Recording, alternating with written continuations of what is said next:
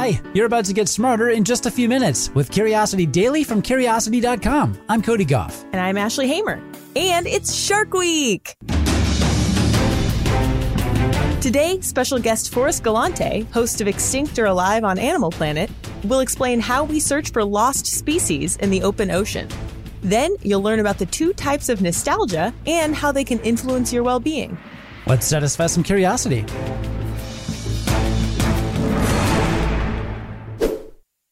About you, but I feel it could be pretty hard to find animals from species that are supposedly extinct, let alone ones that are in the ocean. That's kind of a big place after all.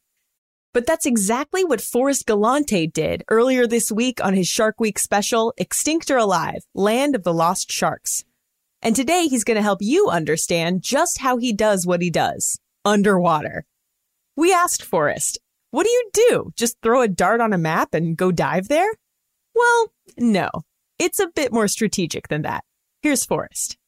It's very targeted and we narrow it down. So take, say, the white tip weasel shark, for instance, right? We take where was the last reported sighting? Doesn't matter if it was 100 years ago, right? It was in this region. So we, we know that's the region. Okay, what is the shark's family? It's in the weasel shark family, right? We know that they're shallow inshore animals typically based on other weasel sharks that are still extant. Okay, great. So they're inshore. What else narrows us down? Well, we think that some weasel sharks are shallow water breeders that require estuary systems. Okay, great. So now we want to target it to the mouth of an estuary system, right? So now we know it's shallow. Now we look at the the animal's anatomy, right? We look at the body shape of it. Oh, well, it's got a downward facing mouth. This means that it's likely preying on crustaceans. Where do crustaceans live? Well, they live in the sand, right? Not on the reef. So you start you start painting this picture in your head of what all the right conditions are of where to search and then you throw the dart at the dartboard and go, okay, this is as much information as I have to work on based on all the clues that I've added up, based on the the environment, the habitat, the species, etc. Now you throw the dart, right? So you've maybe narrowed it down to uh, 10 square miles, 100 square miles, who knows? But at that point, that's when it, it becomes, you know, boots on the ground, as the military says, ground truth, right? Information provided by direct observation. And that's that's the difference between being an academic in an office and saying, I think it's here in the map, right? And being the person on the ground that's like, okay, that here on the map is a giant circle. I'm now going to just throw the dart in that circle and try and get lucky using all the tools and tricks and techniques that I have. And speaking of that, I, I know you were using some pretty cool technology to both document and track these animals. Do you have a favorite? Was there something that you were especially excited about?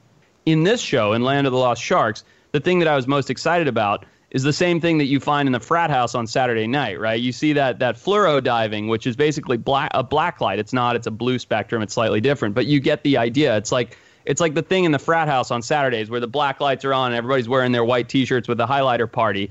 We did that and took it underwater, fluoro diving, and it was I think I say it in the show. It's like Alice in Wonderland. It's like I'm not a drug guy, but I imagine it's like what some crazy drug hallucinogenic trip is like, where things are just popping and glowing, and things that you've never noticed before are brilliant orange or lime green, and they're they're glowing like nothing you've ever seen before. You just you feel like you're on an entirely different planet. It does not feel like you're on this planet one bit. And and to do that fluoro diving first, I mean, it's not like I invented that technology. It's been around for a little while, but to do that in a place that's never had it before and see species light up that you know, I we don't even know how many of these have been documented as glowing, but to live in that kind of world, this Alice in Wonderland out of space feeling world, drifting in three dimensions of space underwater, seeing things these neon colors. I mean, that was it was mind blowing. I, I almost forgot I was looking for the shark. It was so exciting. I think, and I think someone mentioned on the show that that's that's how some of these sharks actually see, right? They Correct. See yeah. So the way the science came about was about ten years ago. Scientists right here in California, where I live, figured out that a couple sharks actually glow under this blue light spectrum, and that they're using that to see and and to prey, and that they have this amazing ability to use blue light as a, as a mechanism for sight. So what we did is is we looked at the family of sharks that that animal, swell sharks and horn sharks, are in, and then we looked at the benthic, which means like living on the bottom sharks that we were looking for, and we're like, wow, these are actually very closely related. Maybe the sharks we're looking for will glow the same way the ones in California do. And you know, add to that the fact that the waters where we were in that specific part of South Africa are pretty similar to the waters in Southern California, temperature wise and everything else. We're like, you know what? Let's give this a try and see if we find these sharks. Now, uh, spoiler alert, we didn't find the sharks on the fluoro dive, but what we did find was incredible habitat and prey source, and we're able to see the way that we believe these sharks do see in that environment. So it was great for furthering our understanding of what those animals see and what things would target them, right? It's like if you're hungry, and you walk into a mall and you look around and you see the food court, you're like, oh, okay, that's where the hungry person's going to be, right? And that's kind of what we were seeing underwater. We put on these these yellow filters and used our blue lights, and we're like, where is the prey source? And that's exactly what we found using these lights. So, yeah, Forrest and his colleagues start their search by studying previous observations and learning about the kind of ecosystem the species is likely to be found in. And tricks like fluoro diving can help too. Sounds like a lot of rigorous academic work, right? Well, Forrest told us that's not the only way to catch a fish. During the second leg of his Shark Week expedition, he and his team got some help from an unexpected source. This is a great story. Word had got out that I was in town after we left Cozy Bay and went into Shelly Beach, the southern region, and some dive master reached out to me. This guy named Adrian is like, "Hey man, you know I've been dive master. I've been filming for 20 years. I filmed something like I don't know, six weeks ago, whatever it was, that I've never seen before. Do you want to take a look at it? And I'm like, yeah, of course. And I tell Dave, and I'm like, Dave, let's go, let's go check this out, right? And this, you know, this was a citizen scientist, a person who was a dive master, dived for fun, carried his GoPro with him, wasn't an academic, wasn't a hardcore adventurer like I am, or, or you know, a hardened academic like Dave. Just, just a regular dude who loves scuba diving, who went out there, filmed this thing that he hadn't seen before, heard I was in town and was like, hey, man, do you want to come and see this and see if it's anything special? Well, turned out it was something extremely special. It was the lost ornate sleeper ray, um, the Electrolux, which is a species of electric ray very closely related to sharks. And Dave and I were just flipping out. And the reason we were flipping out is because this, well, first of all, this was a huge achievement to film this thing and see it and find it. But secondly, like this was citizen science to a T, right? This was the kind a person coming out of the woodworks who found something weird who has just made a massive contribution to science and understanding just from being someone who was brave enough to raise their hand and say, hey, I've got something different over here. And I think because of that, like I said, I think it might actually be my favorite of the three discoveries because I didn't make it. A citizen science made it. Someone who was inspired by what people like myself and Dave do came out of the cracks and said, look at what I've found, even though he didn't even know what he'd found. So it was um, just like a huge success. Amazing, right? That's a great reminder that you don't have to be a scientist to make contributions to science. Again, that was wildlife biologist and conservationist Forrest Galante. You can see him looking for and finding even more species on his show Extinct or Alive on Animal Planet and Animal Planet Go. And you can find links to learn more in today's show notes. We're all familiar with the feeling of nostalgia, that bittersweet longing for a place and time from the past. But not all nostalgia is created equal. According to Harvard professor Svetlana Boym, there are two types, and the one you embrace can have a big influence on your well being. Want to learn more? Of course you do. Although the word nostalgia wasn't coined until the 17th century, it has Greek roots.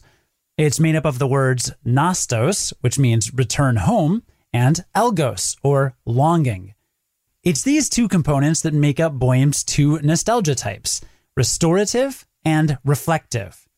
Restorative nostalgia deals with the return home portion. It makes you want to reconstruct and relive the way things were in the past. Reflective nostalgia is all about longing. It lets you simmer in those yearning feelings while accepting that the past is the past. So, for example, if you were to listen to an old mix CD from your senior year of high school, you might think about the hopes you had as a teenager and marvel at how different your life turned out. That amused acceptance is a cornerstone of reflective nostalgia.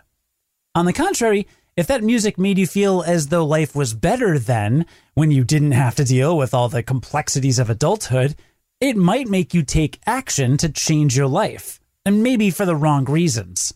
That's restorative nostalgia. And it's the reason people do lots of things, from calling old exes to reinstituting traditional conservative religious governments.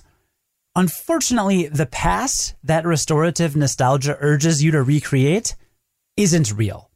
You probably remember the good times while forgetting all the less pleasant things that came with them, especially when it comes to calling your exes. The good news is that whether nostalgia is reflective or restorative has less to do with the actual content of our memories than it does with our expectations about what those memories can do for us. It's your attitude that makes all the difference. So the next time you're struck by a nostalgic memory, try to be content with the feeling it gives you instead of pining for the way things could be. Before we wrap up, we want to give a special shout out to a new podcast miniseries. Shark Week is almost over, but if you're hungry for more shark content, then check out Discovery's Daily Bite podcast. It features marine biologist Luke Tipple doing exclusive interviews with the stars of Shark Week, learning from the top shark scientists on the planet, and getting a behind the scenes take on what really happened when they were out on the ocean. To listen and learn more about the podcast, go to discovery.com slash daily bite podcast. We'll also put a link in today's show notes. Jawsome! And now we'll do a quick recap. Ashley, what did we learn today? Well, we learned that when researchers search for underwater species, they look at everything from the last place they were seen to the types of water temperatures and prey species they like. Basically, they consider the whole ecosystem, then zero in from there. We also learned that fluoro diving is like using a black light to make stuff underwater glow. And that might be how some sharks see, which is totally lit. And just to be a pedant, it's not really a black light. It's more on the blue spectrum. But still, it totally looks like a black light. It would still be fun to have a rave with. Definitely. And speaking of raving, I leave a rave review to the citizen scientist with a diving hobby who discovered an ornate sleeper ray with his camera. Turns out you don't need to be an academic or a researcher to contribute to science, which you should know by now, listener, if you've been listening to Curiosity Daily for a while. But we'll keep reminding you. And we learned that, according to Harvard professor Svetlana Boym, there are two types of nostalgia. Reflective nostalgia lets you feel good feelings from the past, which is good. But restorative nostalgia makes you want to recreate the past, which isn't as healthy, since you can't really do it in the first place. Unless you have a time machine. which would be awesome. If you want to talk about nostalgia, for me, the smell of lime flavored lip balm always makes me feel exactly like I am in eighth grade and like gives me all the same feelings, which are not good feelings. Like I feel very not sure of myself and, and awkward. But yeah, I actually avoid lime lip balm for that reason because I always wore lime lip smackers. And even fancy grown up brand lip balms these days still make me feel that way. Just the smell. Wow, lime. Yep. Okay, I'll keep that in mind. All I know that is whenever I'm feeling nostalgic and I look up a cartoon theme song from the 90s, never disappoints. Oh, I don't think there's ever one I've looked up and I'm like, this doesn't sound as good as I remember. No, they're all pretty great. that seems like a very healthy use of nostalgia. Granted, I have all of the lyrics to DuckTales memorized, but I'm talking about the extended version too from the movie, not just the minute long TV version. There's many verses. Awesome.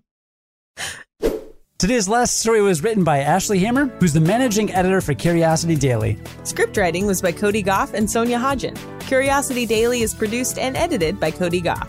Reflect on all the great times you've had with us here at Curiosity Daily, then join us again tomorrow as we wrap up Shark Week to learn something new in just a few minutes. And until then, stay curious.